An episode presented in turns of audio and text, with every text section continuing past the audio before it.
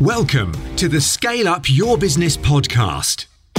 In this podcast, we talk about what it takes to go from startup to scale up and beyond. How to significantly grow your business, create freedom, build wealth, and live life on your terms. Featuring some very special guests and experts to give you advice and direction on your journey. And now, introducing your host, entrepreneur, investor, and scale up specialist, Nick Bradley. Hello, everybody. Nick Bradley here. Welcome to Scale Up Your Business.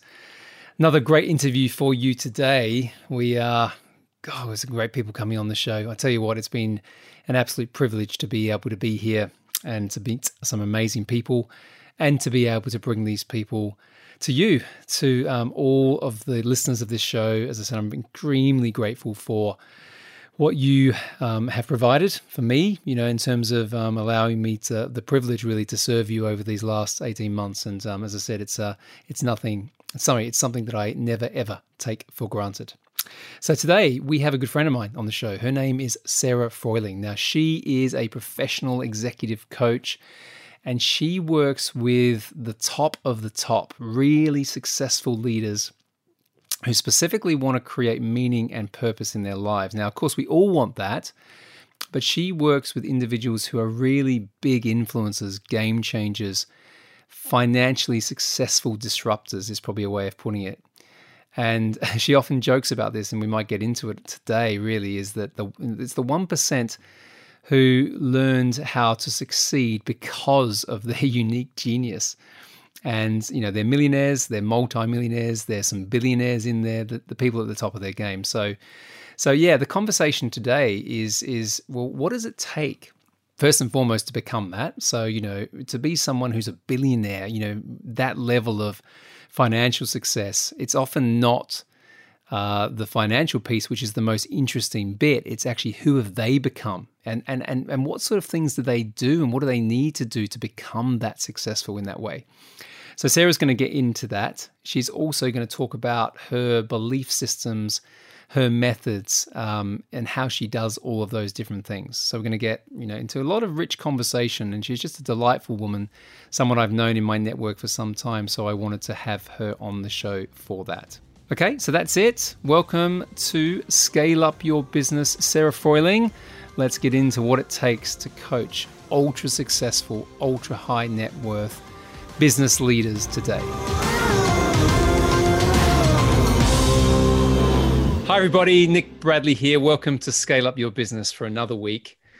Another fantastic episode. And this time I have a good friend on the show. Her name is Sarah Fruling, and we met quite recently, actually, in a bit of professional development ourselves. So we were part of a, a group, uh, a mastermind, if you like, called Project Kairos and that was run by coach Rich Litvin. He's probably worth looking up now and then. So he was someone that we both were attracted to to kind of, I suppose, craft our game around the whole coaching and mentoring side of things. Sarah is a professional executive coach, and she works with highly successful leaders who want to create meaning and purpose in their lives. But more than that, and this is the really interesting thing, is that if you look at her clients, she calls them the outliers. They're the 1% who have learned how to succeed because of their unique genius and they tend to be the micro niche of millionaires, multimillionaires, billionaires who are at the top of their game. And why that's relevant, obviously, is I work with people who have the ambition to sell their companies for eight to nine figures. Yes. Once they've done that and they're asking what next, they look for Sarah. So, Sarah, yeah. welcome to the hey, show. Hey, thanks, Nick. Man, so fun to be here. I was excited about being on the show and getting to just speak to your clients. It's so fun. You have a huge following. Yeah. I'm so excited to yeah i mean the people who listen to this show and stuff like that it's quite interesting because we were just chatting off air and you know i've got people who come and listen to scale up your business in their very early stage some of them haven't haven't even yet made the decision to jump into the world of entrepreneurship they might have a job but they, they have that desperate pull to do it mm-hmm then you have the the people who are kind of stuck, if you like. I call them sort of in the plateau stage. There, they've got a business, but it's not growing as quickly as they'd like. And then you've got the ones that are really towards the, I don't say the end of the journey, because you could argue it's the start of the journey. Right. But they've got a great business. They want to sell it. And then they have an ambition to go and create empires and create bigger impact. So I've got a really broad view and and obviously the place that you play is certainly in a very clear part of that whole journey part of that process so yeah it's great to have you yeah thanks thanks so so first and foremost i said we, we met through this this thing called project kairos yeah. it was it was fun i mean it was a bit random at times wasn't it but it was it was good yeah honestly, I love that type of work. I love being able to meet people and network. It was really fun from that perspective and really fun to be focused on our own personal growth. I, th- I think the kind of clients that I love working with have that same core value that I have, which is they are just continuously growing, learning, changing. They're always looking for what next and how to how to show up at their best. Yeah, indeed. And what was funny for me personally about that journey? So, you know, the question that comes to mind is, well, why why did you go and do that, Nick? why did you go and invest in that in your own sort of professional development? And one of the things I was evaluating was, you know, do I am I a coach? Do I want to be a coach, or what actually am I? And I and I still I, w- I struggle with sometimes the titles. I know what I do and the impact I make, but but if I looked around the, the sort of 25, 30 people that were there, some people were still unclear about what their their purpose was and various things. Some people had different stages of businesses. Some people at the very beginning, but you you were very very professional all the way through. And out of everyone that was there, in terms of what I would call coaching, you had a very clear definition of you know that part of what you do and who you are. So so do you want to talk a little bit about that? um, and kind of just introduce a bit more detail about what you do so everyone who's listening today can get a sense of that. Yeah, I'd, I'd love to share a little bit about how I think about coaching. One of the things I love about being a coach is really just helping bring out the best in my clients. I also love to have my clients bring out the best in me. So, one of the things that I would say is different uh, and you know this because of our work in Project Kairos, that a lot of times coaches fall into either accountability coaching, which is mm-hmm, holding clients accountable for things, or insight. So, Rich in particular is fabulous. He'll play with your thinking, kind of turn things upside down, and you have a moment of aha. I, I think for me, the dynamic duo is both. So I bring a whole lot of expert knowledge from my first career, which is in mental health, um, strength based positive psychology, all of that kind of stuff, neuroscience. I'm a total brain nerd. I bring all of that to help ignite the ahas while also caring about what clients want to create.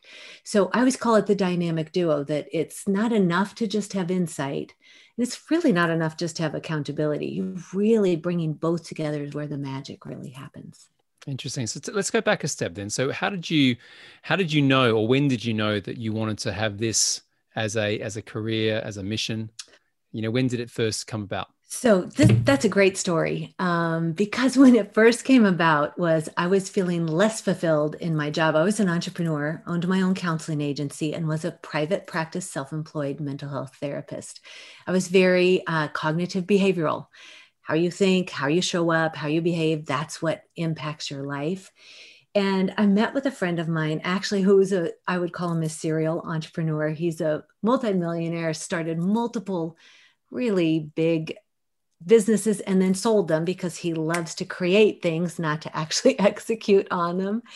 We got together actually for a sad reason. His dad had passed away and he'd emailed and said, This is probably six years ago. Hey, I'm going to be in town. You want to get together for lunch? We had lunch. And at the end of it, he said, Oh my God, you need to become a professional executive coach. He said, The way you just sat and we had this conversation is exactly what I need and what every one of my friends who are multimillionaires looking for a confidential sounding board need. It, was really brilliant. And he does have a real unique talent for seeing what people can bring. And he's been right. Um, the business that I have created then, I mindfully chose to switch from mental health to coaching. I had a great business plan, Nick. I was going to do half time this, half time that. And this was so much fun. It was so much fun to coach. I ended up transforming my whole life. I quit being a therapist. We moved. Uh, I've got all these wonderful clients. I haven't done I haven't paid for any advertising but one one ad in one magazine. And the my business has just grown so purely by word of mouth. And now it's international. I have international associate coaches who are working and collaborating with me and I have clients who are international as well. It has been phenomenal. It's been well, let's let's go a so little bit into fun. your entrepreneurial now let's go into your entrepreneurial journey the entrepreneurial journey of since that lunch because one of the things that's um, I try and do on the show is I try to kind of dig a little bit deeper into entrepreneurs themselves because it's it's the stories of both success and failure that actually become the best lessons, if you like, the the kind of roller coaster as I often call it. So I, I'm not going to let you just say that it was a lunch and then all of a sudden everything was fantastic, even though I'm sure there's elements of that. But what what specifically did you say? I mean, without breaking confidentiality, what was the theme of what you said at lunch, which really resonated with this gentleman, which then gave you the ignition to do what you're doing? I totally remember the details. He brought to me a, a little table, since which I have created a gorgeous thing that I work with, a model for clients. But it was basically the emotional guidance scale, one through 20. At the very top, things like passion, engagement, and empowerment, to the very bottom, the worst feelings of being a victim, hopeless and helpless. And he and he came in and he said, "Hey, you know, ideally, I really want to be in this top segment. The the whole emotional guidance scale is based on um, existing in this top upward spiral. So if you can imagine, I could screen share if you want to see it. It's easy for me to find it and show it to you. No, no, don't let it do that. You have to explain it. And you don't have to go too much into detail because what I want to play with here is this it's the sentiment of what happened. Yeah. So so he had, I'm just going to paraphrase a little bit. He had an indication of where he wanted to be. Right. So he had what we would almost call vision, right? In this in the context of the conversation. Yep. And you helped him crystallize that through this conversation. Yeah, not only that, but name what was helping pull him in the downward spiral. And he's just a friend. I wasn't coaching, we were just talking. How did you know that? So, this is a great question. I think because I've spent, and who knew when I became a coach? I think you know this. Most coaches come out of business, they have an MBA in business, and they're talking about executive coaching. For me, I came out of 20 some years of sitting with people, communicating, hearing their deepest, darkest fears, talking about things that are very private and very intimate. And through our conversation, I just asked the questions and he shared with me what was happening. So I was able, easily really able to help him see and have that insight into, oh, I'm stuck in this downward pull. And here are the key factors for why. And then be able to ask questions to inspire him to say okay what what do i really need to hang on to? Is this serving me? Or do i need to shift so that i can actually allow myself to be in the upward spiral? So how much then of your coaching technique your um, capability is is therapy versus coaching. And i'd love to know the difference between the two because i've always struggled a little bit with this. And i know there is a difference by the way i'm not saying it's but but it sounds like some of your experience as a therapist in that world has absolutely made you a more effective coach. It has and i would say it's led me to my micro niche. So i have that micro niche okay. of impact millionaire multi-million millionaire billionaires but it's because of what i bring and it's because it's how I approach those issues. There is nothing, there really is not anything someone could say that would shock me because of where I came from and the skill set that I have. So ask your question again. Let me see if I can answer it really well. The, the simple question was the difference between oh. a therapist and a coach. Yeah. Okay, huge difference. Yeah, I, I get it, but I, the, the other part of the question, just to put it in there, is that clearly your experience as a therapist helped you be able to give that on the I'm still with the lunch, right? We're still talking yeah. still about helped you to be able to have the clarity of the insight that allowed, you know, obviously gave him that perspective. Yes. So let me So I'm just trying to understand. Yeah. yeah. Let me answer the first question first. It's easy. I think of therapy as today, this point, looking back. Okay. It's about healing. And often people who need therapy are not functioning at a healthy place. So if this is health, we're working on just getting people up to normal. Coaching, the way I think of it, is today very future for, forward, future focused. What do I want to create? And how do I need to show up today so that that's where I am in my future? So, coaching for me is very it just feels so different. And you know this because when I'm working with the one percenters, I always call them the influencers or these outliers. They're the people who have such ultra high skill and success. They're, inc- they're incredibly, they are functioning at a very high level, higher than most of us ever can even aspire or dream to be. They may have some rough edges. They certainly have incredible pressure on them to perform at a certain level. And that's partly where coaching comes in. It gives them this gift of time and space and someone to help be that confidential sounding board as they think about the future and they create what they want. But that's really how I see the difference. Mm, okay, now that makes a lot of sense. And I take it, it must be hard sometimes definitionally, because even if someone is successful, you know, and operating at a certain level, they might not, to use your word, they may not still be healthy because there might be some underlying things that still need to be, let's say, addressed that then unlocks the future potential as you described it. Absolutely. So it's not about, when I think about coaching, that insight, those aha moments are about understanding. So a lot of times we'll start with self awareness, noticing what am I doing? And then connecting it to if I'm showing up this way, why? What is this connected to? And then my job as the coach is to help connect those dots and inspire them to think about is that how I want to show up? And if not, how do I dial in my delivery or my presence or my business so that they can create what they want to create? Okay, that's that's fascinating. Nice definition. Okay. All right. So let's move on a little bit from the lunch. So you've had this, this, you've now been, you've now got this kind of quite interesting suggestion. Yeah. How did you go from there to being super clear on the niche? Because I, I do want to talk about the characteristics of some of these ultra successful, ultra high net worth individuals. But but what was the leap, if you like, or the clarity to get from that lunch to then being clear on who you wanted to work with and serve? It's a great question, Nick. I, I actually just think I love working with those individuals. And this probably speak well to your listeners because there's something about entrepreneurs and people who are really hungry like that that's really attractive to me. So when I think about learning zones, uh, uh, think about um, three circles that are intersecting. At the center of that, 70% of people are really comfort zone people they like the same thing every day. They drive the same way to work. They're not that interested in change. We have 20%, and that's small if we think about the scale of people who really are in the learning zone. So, the learning zone is my playground. I absolutely love to learn. When I'm working and coaching with a client, I'm trying to stay, learn as much as they are, learn from them, and show up in a way that I'm pulling and stretching them as well. And then there's only 10% of people who are in that high risk zone.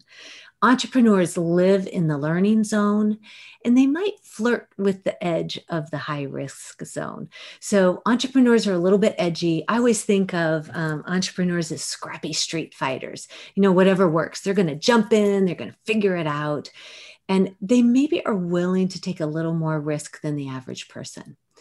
Uh, and that's that's part of why I think they succeed because they're and what's the high risk zone then? So so what does that zone look like? So high risk zone for maybe for the average person might look like really high risk behaviors that could lead to danger and death like um, drugs. Climbing everest sure.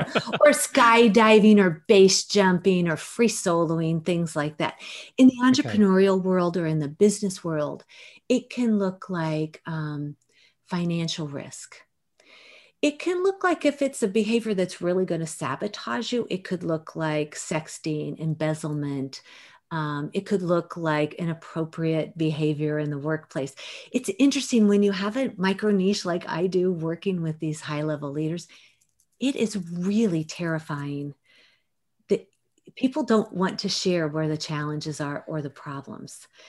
When I, I think it's partly why my clientele continues to refer people to me because I have this ability to understand the mental health piece, to handle those really even traumatic things that happen in businesses with total confidentiality and, and skill and expertise. Okay, fascinating. Okay, so let's talk about the characteristics of, of, of this this group. Now we're talking about millionaires, so we have already segregated these people by mm-hmm. by their financial success, which I think in some cases it's great for this show because a lot of people listen to the show are interested in that. But we're not just talking about the, the money in their bank account. We're talking about you know who they are as individuals. So we've already discussed a little bit about ability to um, tolerate and manage and be comfortable with risk. Yeah what else? What are some of the other for the, for the, for the, the, your clients, the ones that are really successful in the way we've just defined it? What, how do they how do they show up? I think that one of the things that comes back to that issue of really being willing, open, trying, open a possibility, willing to lead, being a visionary. A lot of times I think about Daniel Goleman's six leadership styles. Mm-hmm. Um, so if we think about coaching and visionary those are the best for culture. It's part of what helps catapult these individuals forward. I, I would say there really is though you know it's an interesting question nick. I'm trying to think about what sets these individuals apart. I know for hmm. my clientele the people who love to work with me think about three intersecting circles like a venn diagram. It's leaders so, really successful high level leaders, it's uh, individuals who have incredible financial wealth. And the third circle is they want to have deep meaning and fulfillment. So often I'll have clients come to me when they're at the very top, they've made it. They have said, Oh my gosh, okay, I've achieved everything I needed to in my business, but all of a sudden life feels empty. They're looking back and they're thinking, Wait a minute, what next? What do I really want to do? What do I want to create? What's the next thing? What kind of legacy do I want to lead? What's the next thing I want to build? How do I create meaning, fulfillment in my life, or meaning and fulfillment for the people around me? So I love to work with the entrepreneur, the leader who has that great vision where they want to create. And you've heard this, it's my favorite kind of ROI that positive ripples of impact. It's beyond money because they have more money than they need. You and I both know millionaires and uh, multimillionaires and billionaires who are miserable. They could buy anything they want. Money doesn't solve that.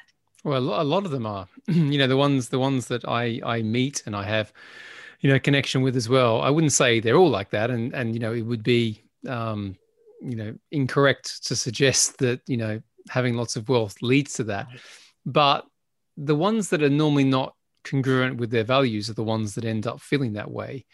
So, so my question on that is, you know, and I've I've been there to some extent, you know, in terms of got to the top of where I wanted to get to, and then thought, what the hell do I do now? It's not mm-hmm. exactly what I thought it was going to be. Right. But then I've, you know, changed and done other things like this podcast, and you know, started off foundations and you know those things. So I've got different passions now around the same areas but but what what normally happens? So when someone comes to you let's say it's that that person you've been referred someone high net worth guy girl and you know what's that first conversation like? Because you know you've got to ask them i suppose what do you want? And they're going to say i've got no idea sarah. So let's let's play. Yeah. So i'm going to let you know a couple things that you said that actually aren't true.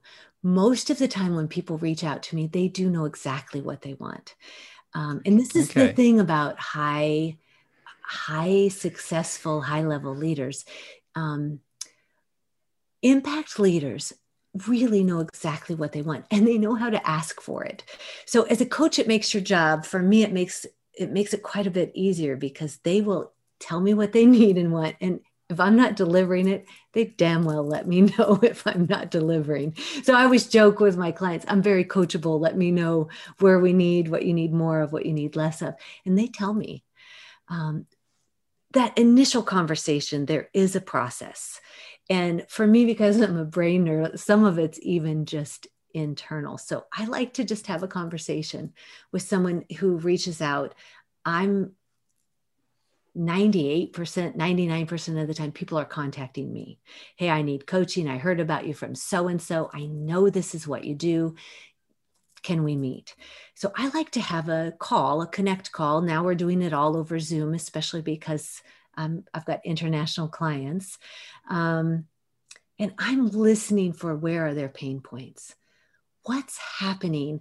And I can tell if it's a hell yes client for me, I start having these ideas and it's really fun thoughts, models, skills, ideas about where we could go and what we could do.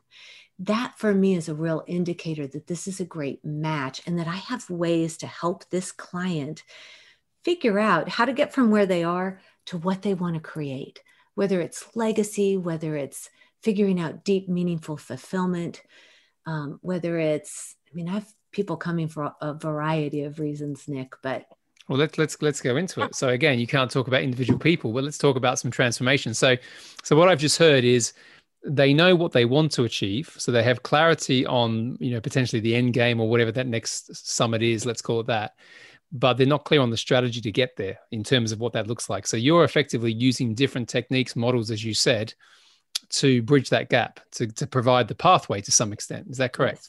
Yes, absolutely. Okay so let's use let's let's let's choose a couple of examples you know of your clients. Again no names all that sort of stuff. It's more it's more the the, the so the challenge. It's what they're looking to create and how you effectively help them the, the way that you did it. Because i think it's useful for people to understand how how that works so, I had a couple ideas in mind. One of my favorite kinds of coaching is that full transformational kind of coaching, Nick. So, I, I, have a theory about how people coach. So, I'd like to walk you through that, and then I'll use an example of a client that I've done this work with. So, sure. surface level coaching is I've got a problem. Let's coach on the problem. The problem solved, great. Coaching is done. This is beginner coaching surface level coaching. The next layer down is I have an area of life that I'm struggling with. Um, so let's coach on that area. So in life coaching, it could be, I don't know, getting through a divorce. In business coaching, it's often how to be a leader because we don't we, we're not really taught how to lead well we often get promoted because we're doing our job well technical skill is very different than leadership skills so leadership coaching might be an example of the second layer down. Um, I'm going to coach on how to be a better leader. And that's what we look at.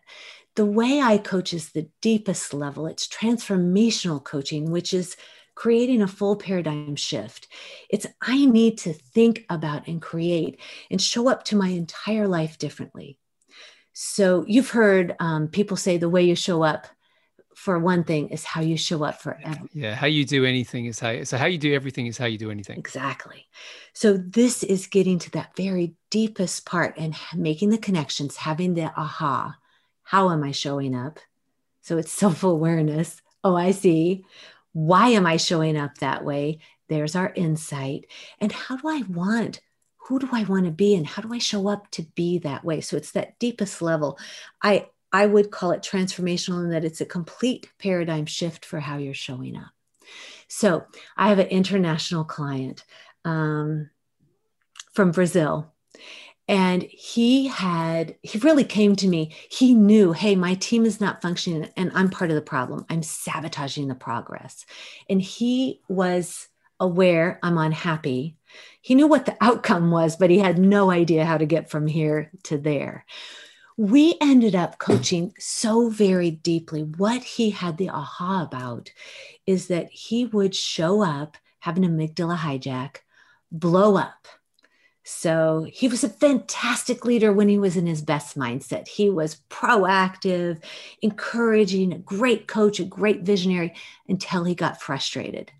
And then he would have the amygdala is the part of brain that manages your emotions. He'd blow up emotionally just mow people down with a machine gun, whether it was at home, at work, or with the guys. It didn't matter. Um, so we worked. What can I just jump in? What was what did you, did you obviously you probably got to this, but what was driving that behavior?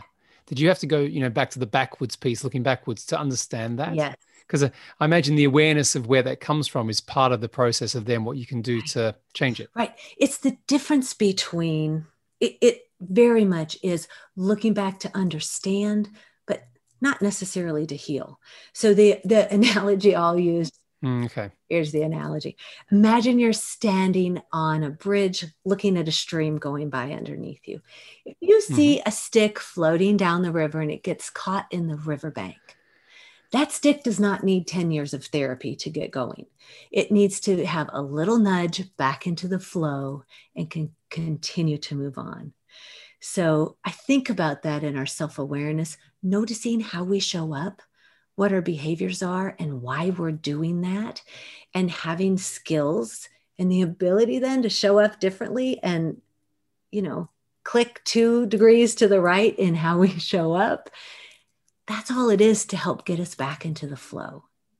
So, you, got it. That's a nice analogy. So, so back to this example. Yeah. I mean, because I, I, I do like the um, the specifics. What was the nudge? Yeah.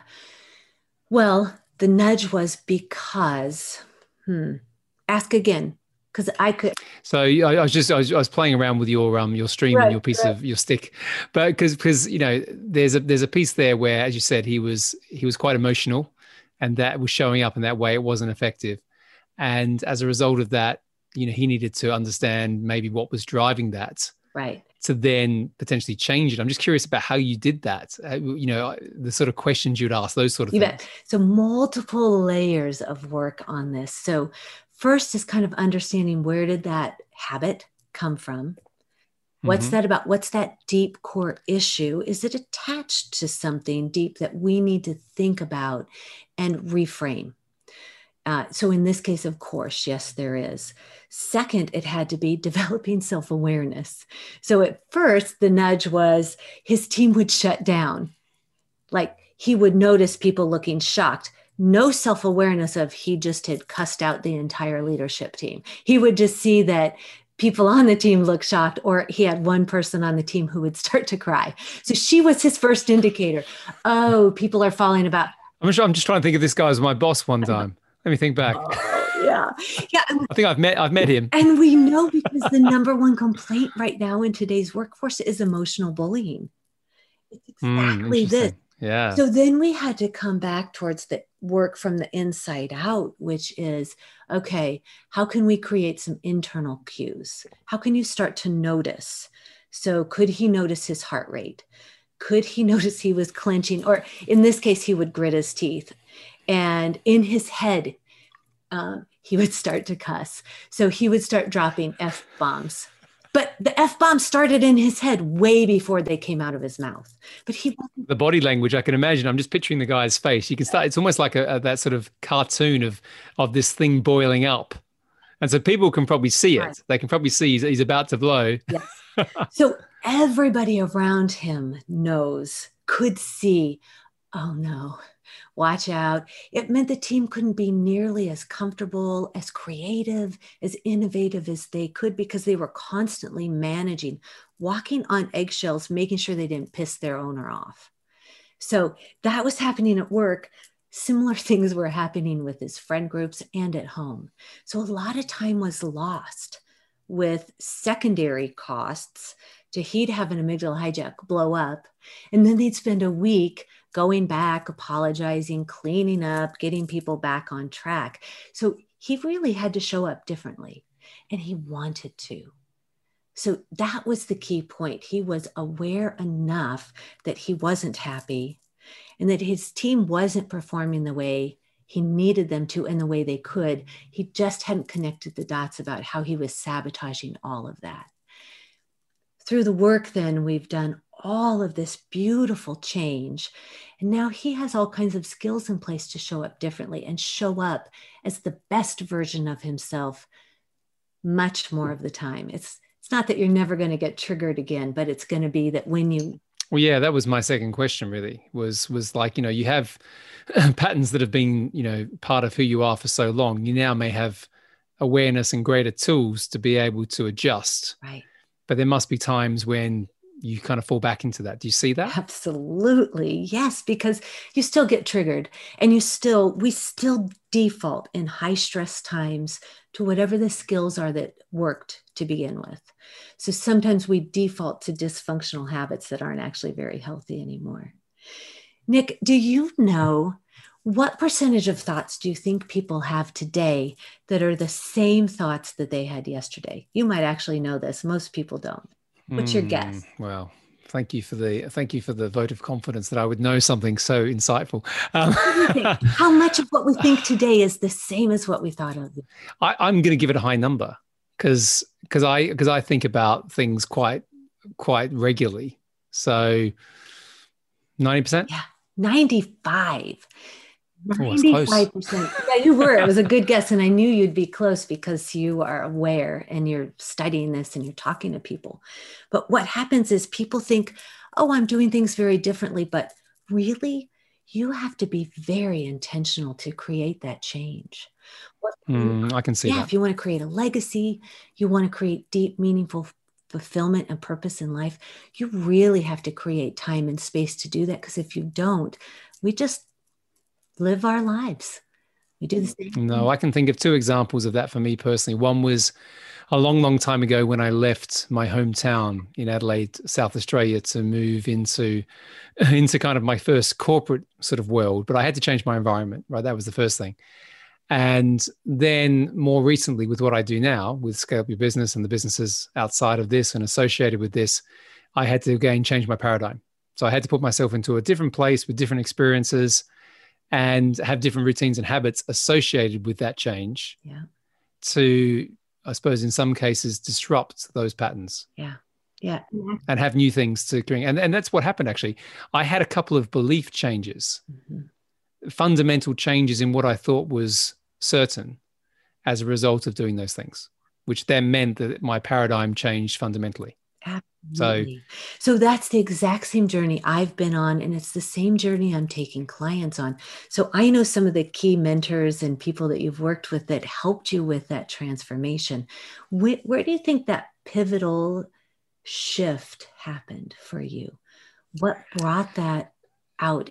Yeah. So, but particularly the second one because that was more interesting. I I was aware that the path I was on, so as a corporate leader, probably not dissimilar to the people that you coach, you know, high level exec, CEOs of private equity companies, that sort of thing. And I just, it just wasn't, there was stuff going on that just didn't um, align with my values. And the person that I was becoming in that environment, which can be pretty focused just on the money, right. was not who I wanted to be longer term. So the way I describe it is I had lots of achievement, but didn't have a lot of fulfillment. Yeah. And so my cup on that side of things was very empty. And so that became painful physically as well as emotionally and mentally. Yeah. So and and there was no, there was lots of different examples of that.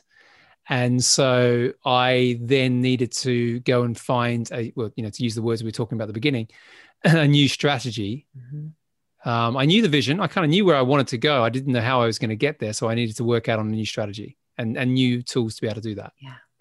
So think about what I hear you saying is what I hear so much from many of my clients. There's a huge difference between financial success and financial well-being. Mm-hmm. And we have we're so driven, especially high performers, to achieve. It's as if if we set the goal here, when we get to the goal, there's not a celebration or an acknowledgement. It's that the goal is pushed over. Then that's not enough. Then we're pushed to the next thing, and we never actually achieve satisfaction or fulfillment. So think about mm, okay. think about the joy that uh, that time of having someone join you and help you create what it is that you want and hold that space in a very catered, customized, just to you way. That's the type of elite coaching that I'm bringing and that the clients that hire me want and need. So it's not going to, although there's fabulous value. I mean, I even know some of some of your mentors and who you love. You've done tremendous work as part of big group work, right? Yeah, I've done. I've definitely done the stuff we talked about the Tony Robbins stuff. I've done. There's been other stuff underneath that as well. but a lot of it this is quite quite strange in some respects a lot of it's been the reading that i've done and what i've put in place personally so i've got mentors and coaches in different areas right. but the personal development on mindset and emotional state a lot of that has been my own discovery right right and i i think that's partly because i i did study psychology at university but it's not so much that i think i am more intuitive than most and I'm quite reflective on things. So by that I can usually diagnose how I'm feeling about stuff and usually get to a root cause strangely. And from that I then sort of have I haven't really got stuck in terms of what to do about it.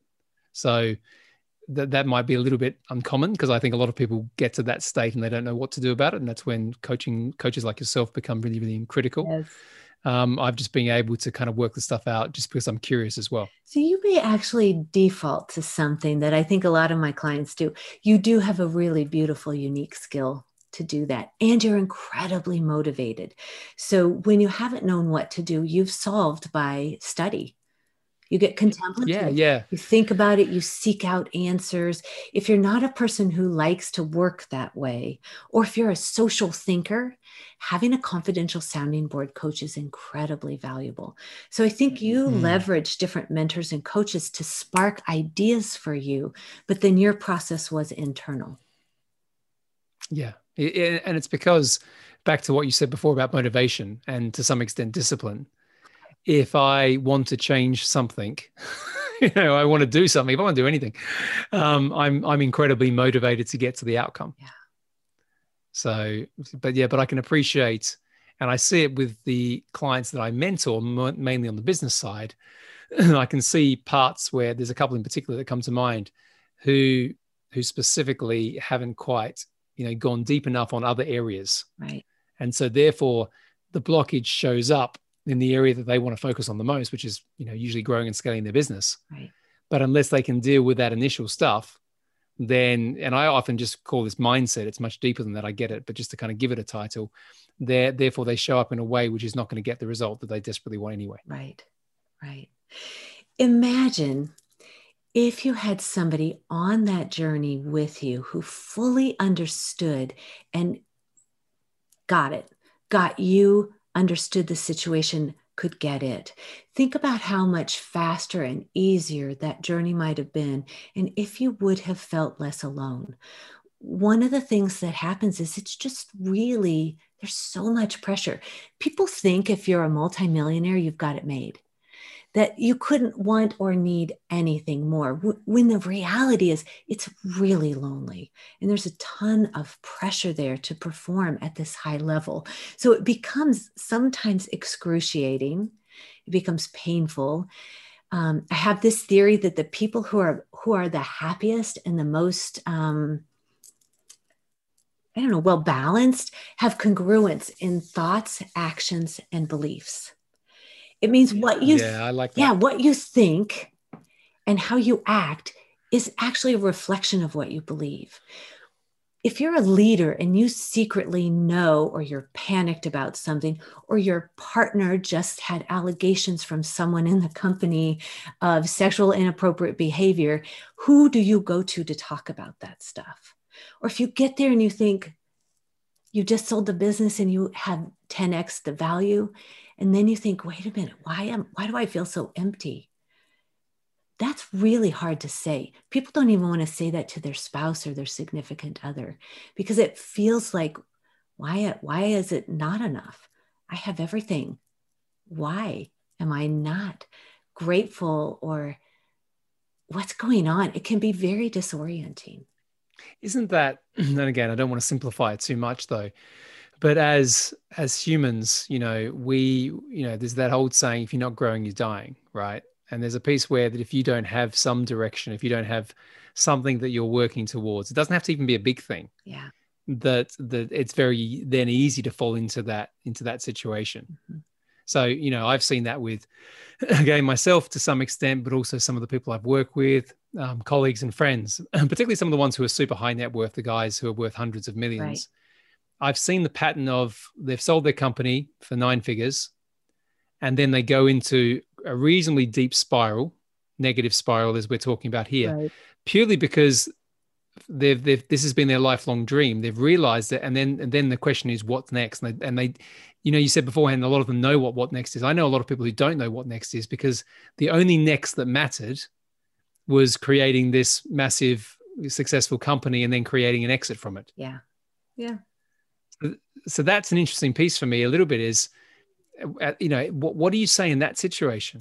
I suppose you have to help them find out that what next. Sure. Absolutely. I mean, that's part of exploring the unknown and figuring out the next step. It also may be a distinction. There may be a distinction between Nick because I'm having word of mouth referrals, people hear about me, they come to me directly because they've heard someone else's story. Often, I think they have a sense of, I'm unfulfilled. This is what I need, or this is what I want. So, um, it's interesting for you to say, yeah, people don't know. I think sometimes people just know I'm miserable. And mm. what do I need yeah. to do differently? Well, they need they know they need to change something. um, but they're not necessarily precise on what that is. Yeah. So, so allow and, me to. And the loneliness is the point that I just want to draw on that piece. The loneliness piece is actually quite an interesting one because when you're fixated on a goal, and that could be a long term goal, something that you've always wanted to create, it could be a 20 year thing, right? and then you achieve it. It's a little bit like probably the best way I could describe it is you know how you've been looking forward to a big birthday party or or um, getting married, your wedding day, right. and then you have that day after or the week after where it just feels like you're in a low. Yep. You know that feeling like Absolutely. oh now what are we going to do? Kind of after the big event blahs. Yeah, it's like it's like that event remorse or whatever whatever we want to call it. Yeah but it kind of is like that situation and i'm sure people do get out of that pattern. They work out what's next but there is definitely a feeling i see sometimes with with certainly some of the entrepreneurs i've worked with. Yeah.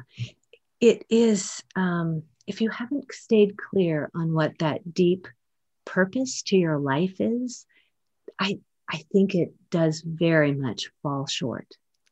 We think that financial the business goal is going to solve everything but it's it's just so small. You've probably paid some attention to uh, the happiness research. Do you know the three things that actually bring us the greatest happiness? No, I've looked at happiness index and things, but no, share with me your thoughts. So we know from research, you know, positive psychology, happiness research is a relatively new field. Um, there are three things that bring us deep joy. So difference not surface level happiness, but deep joy, feelings of well being. It's relationships, so friends and family. Mm-hmm, yeah. Um, it's personal growth and personal development. Mm-hmm. And it's helping others. And so often the answer, if all people have done is chase their business goal, then they sell the business and they're on top and they're looking. If they don't have those three things in place, part of the answer is we start looking at how do we start investing time in building these areas out yeah and i think the lesson there a little bit is build them out beforehand yeah. don't you know, if i draw the obvious one don't neglect your relationships as you're building your empire because you know those relationships may not be around by the time you can actually enjoy them again yeah. and frequently they aren't because people are so driven that they forget the it's almost like you're living a two-dimensional life instead of the full dimension. Mm, well, yeah. it's the entrepreneurial curse sometimes, isn't it? Because you know the inability to be able to shift focus to um, you know a multiple level of things, and certainly being able to prioritize the things that are really important at a given time. Yeah, yeah. Well, listen. So we're we've been speaking for almost an hour. It's crazy. Told you it would go quick. Yeah. Did I tell you? So what I thought we'd do right is um, because what I do, which is is help people create amazing businesses, which they often then go to sell to private equity or other areas and, and make a lot of money from that, create wealth, yeah. create impact. We've decided to partner up a bit, haven't we? Yeah, I know. It's so fun. I'm I'm very excited about it. We, I think we have a so, great I'm thinking of it as the triple win. Yeah, okay. Yeah, I can see that. Because I think you know what's just to kind of go back to where we started, how we met one of the the gifts, if you like, of putting yourself into those different rooms, masterminds, or events, or whatever you choose to go to for your own personal and professional development, is you meet people who have similar values and standards of things. And I remember we connected pretty quickly. Um, probably had you know businesses similar trajectory, you know, growing businesses, and were more progressed than some of the people in the room, as we said beforehand. But there's also a natural sort of segue or relationship between the people that are you know, I want to help people create those amazing businesses to create that freedom and create that wealth. Right. And then the natural thing is, well, what next? Uh, and also, as they're on that journey, particularly towards the end, you know, they, they often say that the wind is the most ferocious the higher up the mountain. Right. And and that's where they need people like you the most, Sarah. Yeah, it's so true. It's true in the climbing world and true in the business world. It is. There you are exactly. So so watch this space is the is the kind of message here. We'll put um, sarah's details and things like that um, into the show notes and i'll just ask you in a second kind of how people can reach you. Sure. but you know for any of the people who are listening to this who think that you know what sarah's been talking about has resonated today if you feel that actually you need that guide you need that sounding board to help you particularly particularly if you're in the space where sarah really operates where her zone of genius is then you know certainly get in touch with myself or Sarah, and um, should be delighted to to work with you. So, so Sarah, where can people reach you? Yeah, people can reach me through the website. It's freelingcoaching.com. I'm on LinkedIn. Um, I'm on Facebook. They can just I've got my number on the website. You can Don't do that. I, you know, I, I, used to do that, and then I, you know, I had one weekend where I had sixty-seven phone calls. I kid you not, that's true. Yeah. Well, so they can reach out through the website that will be better. And that will be an incredible day when when we get there. Um, i will say i love how you named this bit of people who something i'm saying is resonating with them. I know i was on the call i was on the phone with a new client a billionaire last month. We'd had a half hour connect call where my mind just went I had a million ideas. And on our second session, so we'd spent a total of two hours together, this individual just wept. Not that weeping is required, but truly no. just wept and said, Oh my God, I have never felt seen. What you just did and how we just connected is what I have needed because he hadn't had anyone just get it. And so I do think that's something that people desperately need and want and crave that is helpful to really create the kind of success and the what next to solve that. It's really connecting and pairing with someone who can help you, who sees that and understands those unique challenges that you might be having. Yeah. Well, listen, I'm glad because um, it's funny. I have different people on the show who who call themselves coaches, and we we spoke a little bit about the definition. Yeah. But you know, in terms of actual coaching, that's what you do. So that's why I don't I don't bring lots of coaches on on this show. I bring lots of people who have got various specialties and and things like that. But I wanted people to understand a bit more about transformational coaching today and what that is. Wow. And I think you've articulated that extremely well. So, Sarah, a pleasure as always. Looking forward to working more closely with you. Thank you very much for coming on Scale Up Your Business. Yeah, thanks, Nick. Have a great rest of your day. It's been a delight. I appreciate it. And there you have it, another episode of Scale Up Your Business. Thank you very much for listening. And if you haven't yet, please leave a review on Apple Podcasts. It really does help the show become even better. And while you're there, make sure you hit that subscribe button to help you on your scale up journey.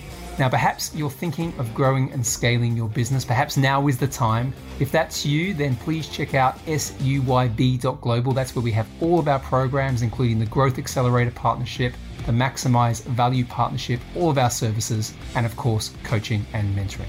Once again, be grateful, be brave, have faith, and show up. Until next time.